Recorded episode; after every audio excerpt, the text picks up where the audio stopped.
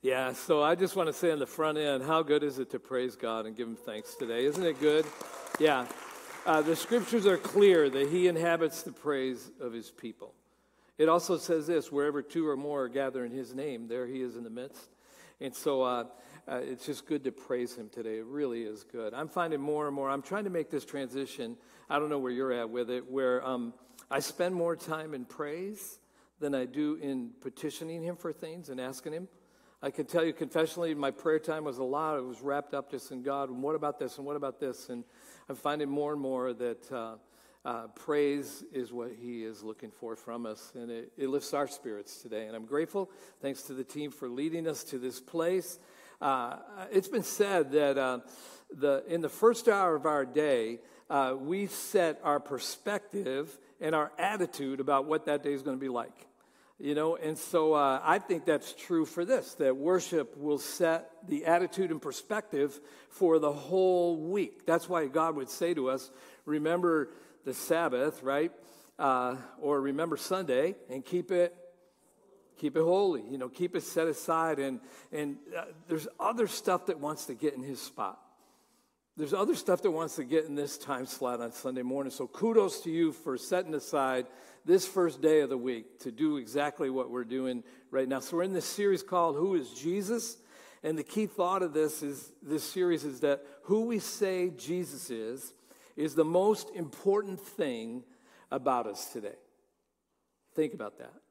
You know, so two goals of the series. One is that Jesus' identity, who is Jesus, would be really clear to us.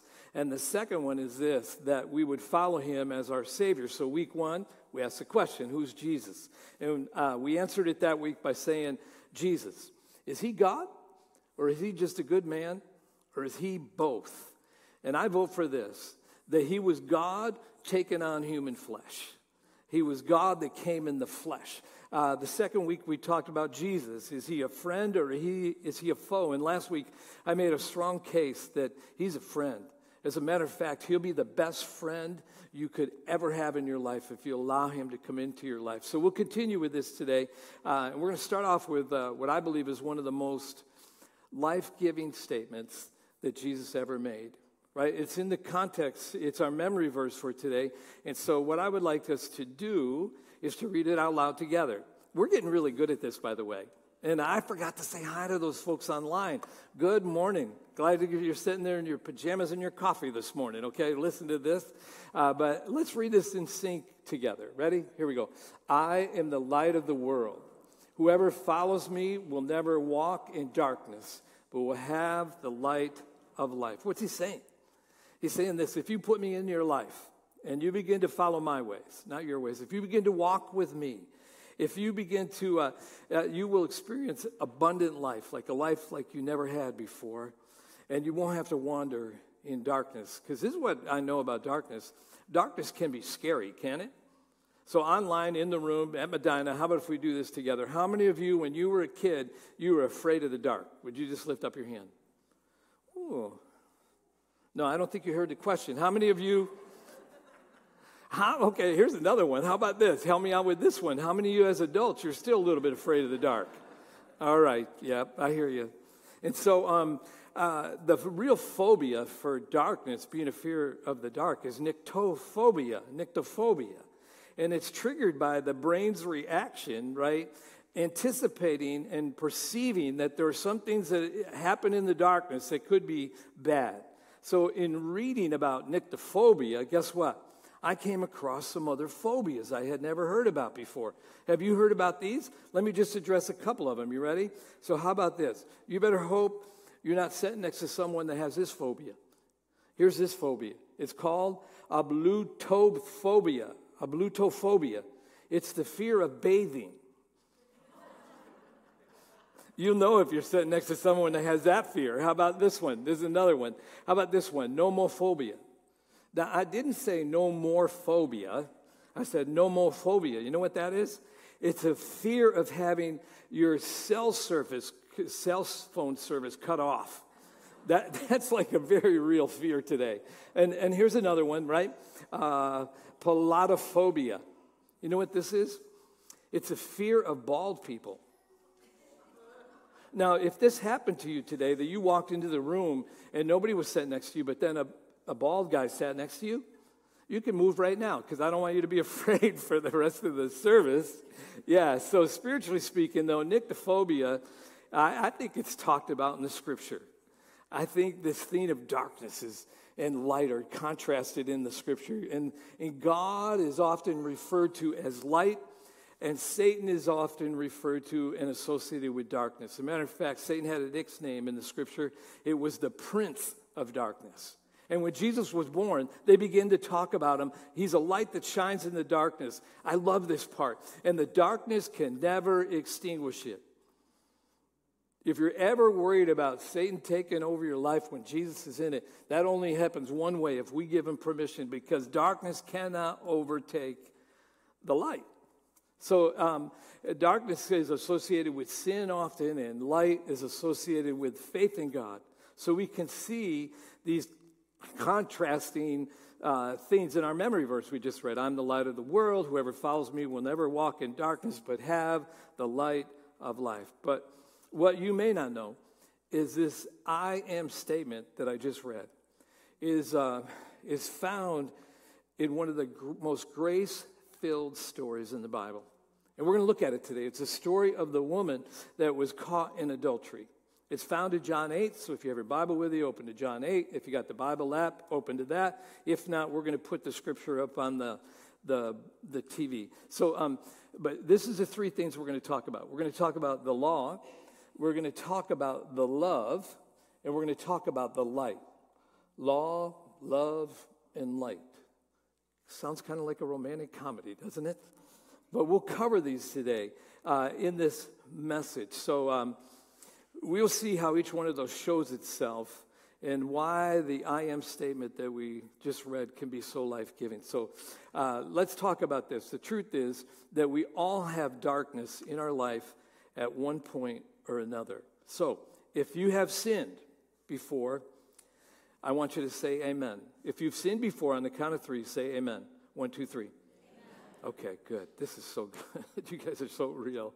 You know, uh, it's, it's just good that we can confess that because this is the bottom line of the message. Here's the bottom line unless we see ourselves as sinners, we won't see our need for a Savior. And we need a Savior. So let's talk about darkness, right, for a little bit here. Darkness can lead to an incredible amount of shame and regret. And it can also, we can add to that uh, guilt. That's what darkness does. It could be because of poor choices that we made that we genuinely regret. Or maybe we're stuck right now, even as we're here in this room, maybe we're stuck in a sin that no one else knows about. And when we execute that particular sin, on the other side of that, there's remorse and there's guilt and there's shame. It could be that someone mistreated you, even abused you when you were young, and it wasn't your fault. And, and you've rectified that situation. But sometimes in life, there are triggers that remind us of the shame that we felt way back when. It could be something from the past that we've been forgiven for. God has forgiven us. We asked Him forgiveness, He gave us forgiveness, but we still haven't forgiven ourselves. And when we don't forgive ourselves, we mess with His grace. We can't receive it. So, what I hope is that we experience a God who desperately wants us to exchange regret and shame and guilt for His forgiveness, for His grace, and then for His freedom today. That's what my prayer is. So the good news is we can trade our darkness for light. So let's talk about the law just for a minute so we're straight. Here's how it plays out in this story, right? The law reveals our guilt. So here's the story, right? It says that the dawn appeared again, Jesus appeared again in the temple courts where all the people were gathered. So now his ministry is going for a while. Now, wherever he went, there was just a crowd that formed. Like, I don't think there were that many people in church, but when he was there, they showed up. And so they're there. And it goes on to say the teachers of the law, the Pharisees, brought a woman in who was caught in adultery. Now, let me pause, right? So, what's going on here? So, a married guy and a woman, right? Uh, were creeping around doing some things they shouldn't have been doing. And somehow the Pharisees, who were the law enforcers of the Jewish tradition, they found out about it. And they found out the house, and so they go in and they drag her out right in the middle. You know what didn't happen here, by the way, if you read the story? I just want to ask you, where's the guy? Because the law read the man and the woman would face judgment. But he's not mentioned here. You know, they were, the Pharisees were actually breaking their own law. And so they take this woman out who, is, is the woman guilty? Yes. Is she wrong? Yes. Right? They drag her out, being caught in the act of adultery. And the story continues. They made her stand before the group and said to Jesus, right? They made her stand before the group. See, they're not just trying to point out the wrong in her life. Can I tell you what they're doing? They're trying to trap Jesus, and they're using her to attack his credibility. And they said, it says, in the woman, this woman is caught in adultery. The scripture continues. It says, in the law of Moses, right? Uh, it's commanded that we would stone, stone such a woman. Now, what do you say? They were using this question as a trap in order to have a basis for accusing him or Jesus. Now, the Pharisees were correct. The Old Testament law did say that. That if a man or a woman were caught in adultery, that the punishment was stoning them. I was thinking this morning, adultery had to be a lot less prevalent during those days. yeah, and so uh, verse 6 says they're trying to trap, trap Jesus with a question. Here's a question, right? What do you think we should do with her? Now he's in a dilemma because let's say Jesus said, "Don't, no, don't stone her." They would accuse him of violating Jewish law. Let's say he says, "Yes, stone her." Then it would affect all his credibility as this loving Savior that came into the world. Let's, he, let's say he said, Yes, stoner. You know what? They could go to the Roman rulers and say, Jesus said stoner.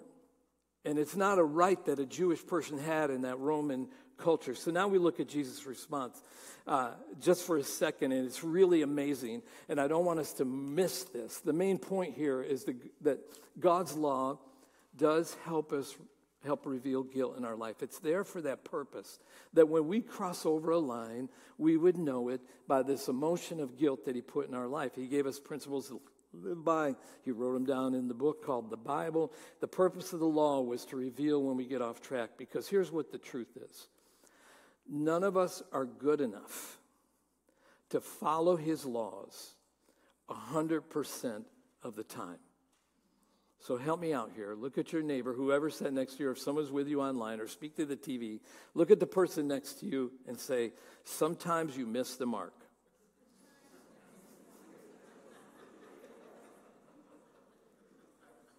Isn't that so therapeutic? Some of you have been wanting to say that for a long time. I'll tell you what the problem is. We don't like to admit our guilt.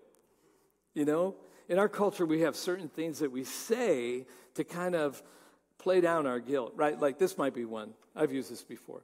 Well, God, I'm, I'm basically a good person. I'm not perfect, but I have a good heart. Dear Father, I am doing the best I can do, living in the world that I live in, right? And we play it down just a little bit, but that's how we see ourselves, but God sees us differently. God does not see us as good people getting better, especially if we're without Him in our life. He sees us as sinners that could get worse. And so He will call it out in our life. When we compare our lives to God's ways, what that reveals is our guilt. So let's think about this in light of traffic laws. Can we for a minute? So a few years ago, I'm in Rochester visiting with a pastor. And so I leave that appointment. I, I'm driving the streets of Rochester, but not paying much attention. And so I come up to a red light, and the car ahead of me takes a left hand turn. So I'm like, ah, dude, I'd take a left hand turn because I thought there was a green arrow. And I didn't know that there wasn't because I wasn't looking for one, you know. But I tell you, when I found out a week later, when I got a fine in the, the, the mail with a picture of my car and the license plate number, and it was a $75 fine. Now, did I mean to go through that red light? Not that one. but here's the truth it didn't matter. I did, it didn't matter that I didn't know the law. My excuses didn't matter either because they had a picture that revealed my grief, guilt, and it, and it cost me money. But let's be honest, right? Uh, we fall short following God's ways on occasion, it may be often. And if you're sitting here going, not me, Pastor Rick, I have never broken one of God's laws. Well, congratulations this morning. It's just you and Jesus that ever did that, okay? the bottom line of the message until we see ourselves as sinners, we'll never see a need for a Savior. So when I received the ticket, I could have said, It wasn't my fault. Someone led me astray. I could have said, Don't I get a mulligan? Don't I get a do over here? Or I could have accepted the violation. There's more to this message, thank God.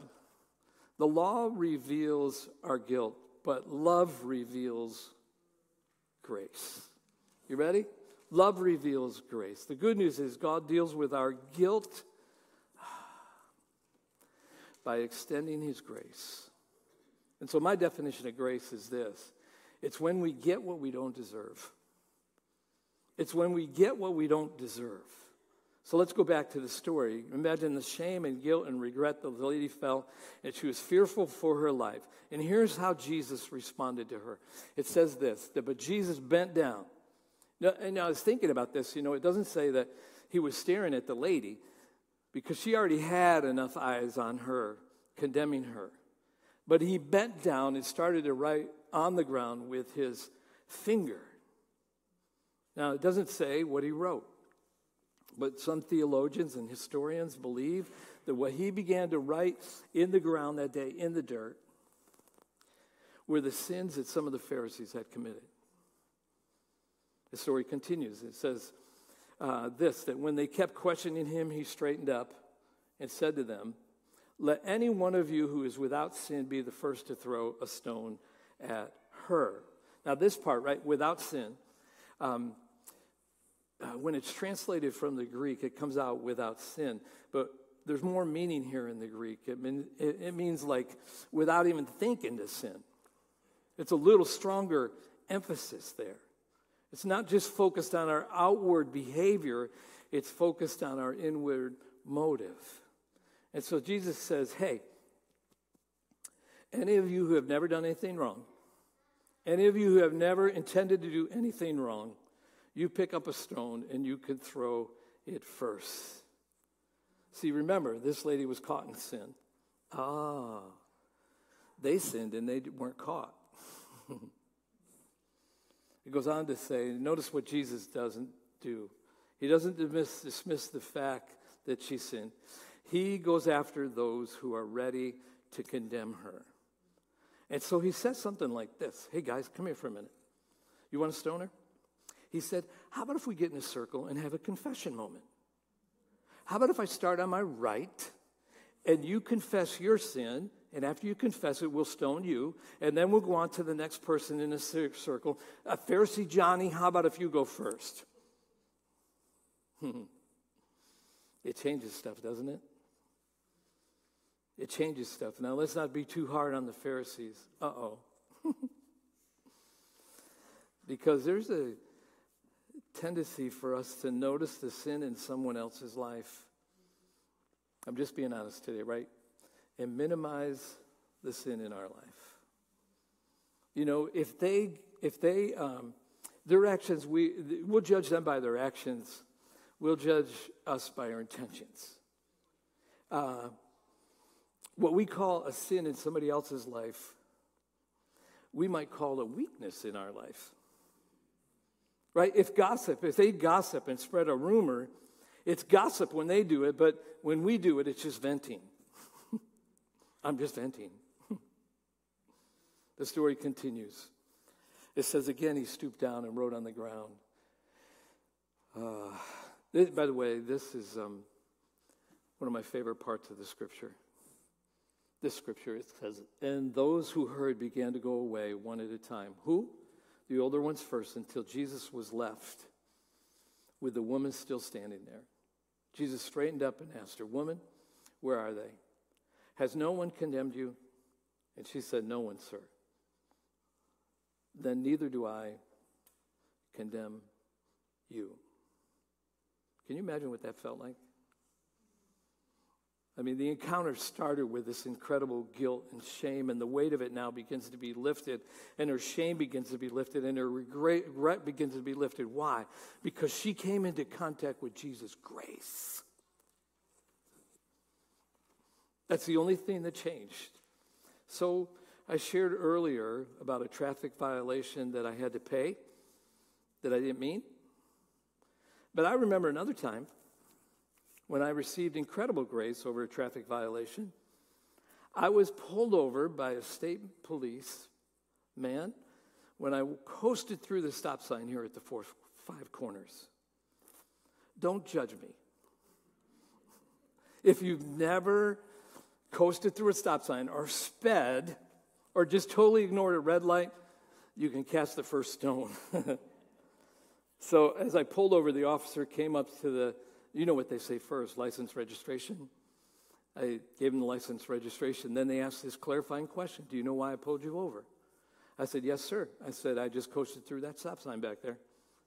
And he said, um, Where are you headed? I said, I'm going to Unimart to get a sweet roll.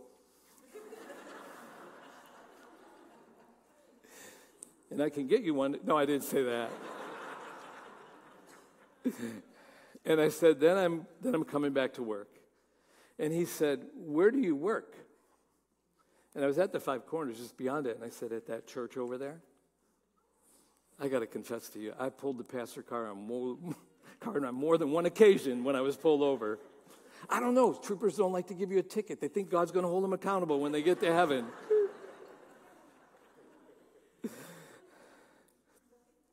So he gave me back my license and registration immediately.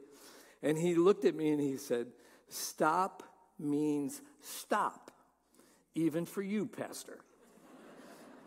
and then he said, Next time, you may not be so lucky. And I said, Thank you, Jesus. I mean, thank you, sir. And I pulled away after receiving grace when I could have received guilt. Here's the good news, right? Here's the good news. When he didn't give me a ticket, he extended grace to me. Even though God's law reveals our guilt, can I tell you what? He's not standing there waiting to give us a ticket. We don't have to pay the fine. If we call out to God and ask Him for forgiveness, He gives us grace. He forgives it. And it's what we need at the moment. And grace can change everything. It did for this woman. I know some of you here today, maybe this whole thing is applying to you because you've had shame and guilt and regret. It could be from your own actions, or it could be something that happened, and maybe somebody said something about you and you believe the lies. I got good news for you today. There is no condemnation for those who are in Christ Jesus. I thought that would be a little louder when I said that. I heard a couple amens. There's no condemnation. His love reveals amazing grace. Grace, hear me close, is not an excuse to do keep doing whatever we want. Hello? It's not an excuse to keep doing whatever we want. That officer did not say to me when he turned around and went to his car, keep keep coasting through stop signs. no, no, no. He said, stop. Stop means stop even for you. Let's not miss what Jesus said to this woman. He declared to her in John 8 11, He said, Go now and leave your life of sin. After receiving God's grace, Jesus says, Have some urgency about this now. Look, I don't know how trapped you are in that particular thing, but guess what? You don't have to do it the rest of your life. My grace will give you power Remember what I talked about before? The, the, the darkness cannot overcome the light. And we have this tool that we can use after receiving God's grace. The same grace that God extended to this lady, He extends to us to help us leave our life of sin. The last thing is this I talked about the law and love. Let's talk about the light. The light reveals our hope. The light reveals our hope. So when Jesus told the woman to leave her life of, life of sin, he wasn't saying, now is the only time I'm ever going to forgive you for this, so you better not mess up. hmm. Do you have one? Do you have one area of your life where you've had to get forgiveness multiple times and you got grace? No, he's saying you don't have to live in darkness. You don't have to live in shame. You don't have to keep you don't have to keep pursuing a guy that can't fulfill you in your life. If you're looking for fulfillment, you are looking at him. I can bring fulfillment into your life. And he gives her hope. It says this when Jesus spoke again to the people, he said, I am the light of the world. Whoever follows me will never walk in darkness, but have the light of life. There's hope. We don't have to walk in darkness. We don't have to be captive by secret sins. We don't have to, even though we live in a dark world, it's possible to experience peace and joy and freedom. The light that Jesus reveals is our hope. Think about it. Light really can represent hope. Think about when a storm comes through and it knocks out the power in your section of town, and all of a sudden everything goes dark. We got no television, no charging of the phone, no clocks. And if the outage lasts long enough, our food spoils. We have to get out candles and maybe a flashlight. And the lights being out doesn't bother us at first, but then it becomes frustrating. And power is restored and hope is given because the lights come on. But in order for us to experience that hope, it's got to be that our light comes back on. I'm talking spiritually. It can't be that your neighbor's light is on. We don't get light by osmosis. We get light by letting light be our light, letting the light of Jesus be our light in our life. See, you know what happened in the life of this woman? The light of the world became the light of her world. and she walked away from that situation, leaving shame, regret, and guilt behind and receiving a new hope. So, I wanted us to leave today with the same experience that that woman have had. And I was thinking about this, and I was like, um, how about if we have communion? I mean, communion maybe in a different sense. That we don't pass out the bread and the drink. I'm talking about communication and communion with the Father. In which we lay down all the things that get in our way of that, and we just have an open conversation with Him. And if there's stuff to confess, we confess. And if there's stuff that we need hope returning to us because He didn't answer a prayer in a specific time period, that we put our hope back in Him again because He is our hope today. And that we'd ask Him to restore was taken. And we walk away from the darkness knowing that there's hope. And so I'm with my daughter yesterday, and you know how I am about a, a, accumulating coined phrases to help our memory remember truth. And she looks at me and she said, Dad, I was reading this today. We know better, so let's do better. I said, Say that again. She said, I read this the other day. We know better, so we can do better. I said, that would, would you text that to me? Because that's going to my message tomorrow. We know better, don't we? So my goal is not perfection. My goal is that, that we would do better as we begin to execute this thing of following Christ in our life. So how about if we do this? I mean, there may be some things that we, we need to confess there may be some things that He's forgiven us already. Maybe we just need to receive His forgiveness and say, okay, I got your gift, God. You, you can bring it into my life, and, and, and I'm not going to go out and try to perform for your forgiveness. And maybe it's just been a while since we just got quiet before Him, and today what we need is just to be still and know that He is God.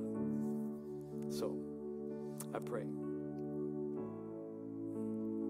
I pray these next few minutes would just be a time for you and Him. So let's pray together.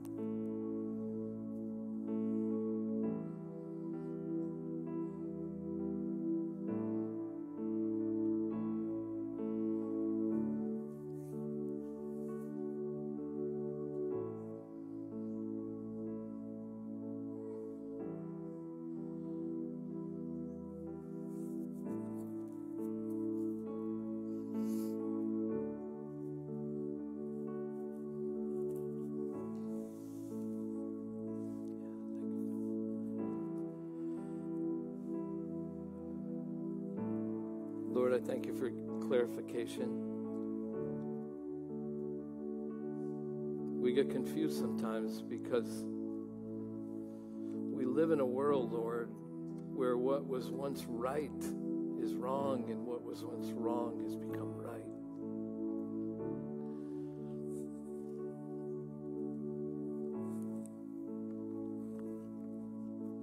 And I thank you that you don't change. You're the same yesterday, today, and forever, and that gives us a foundation.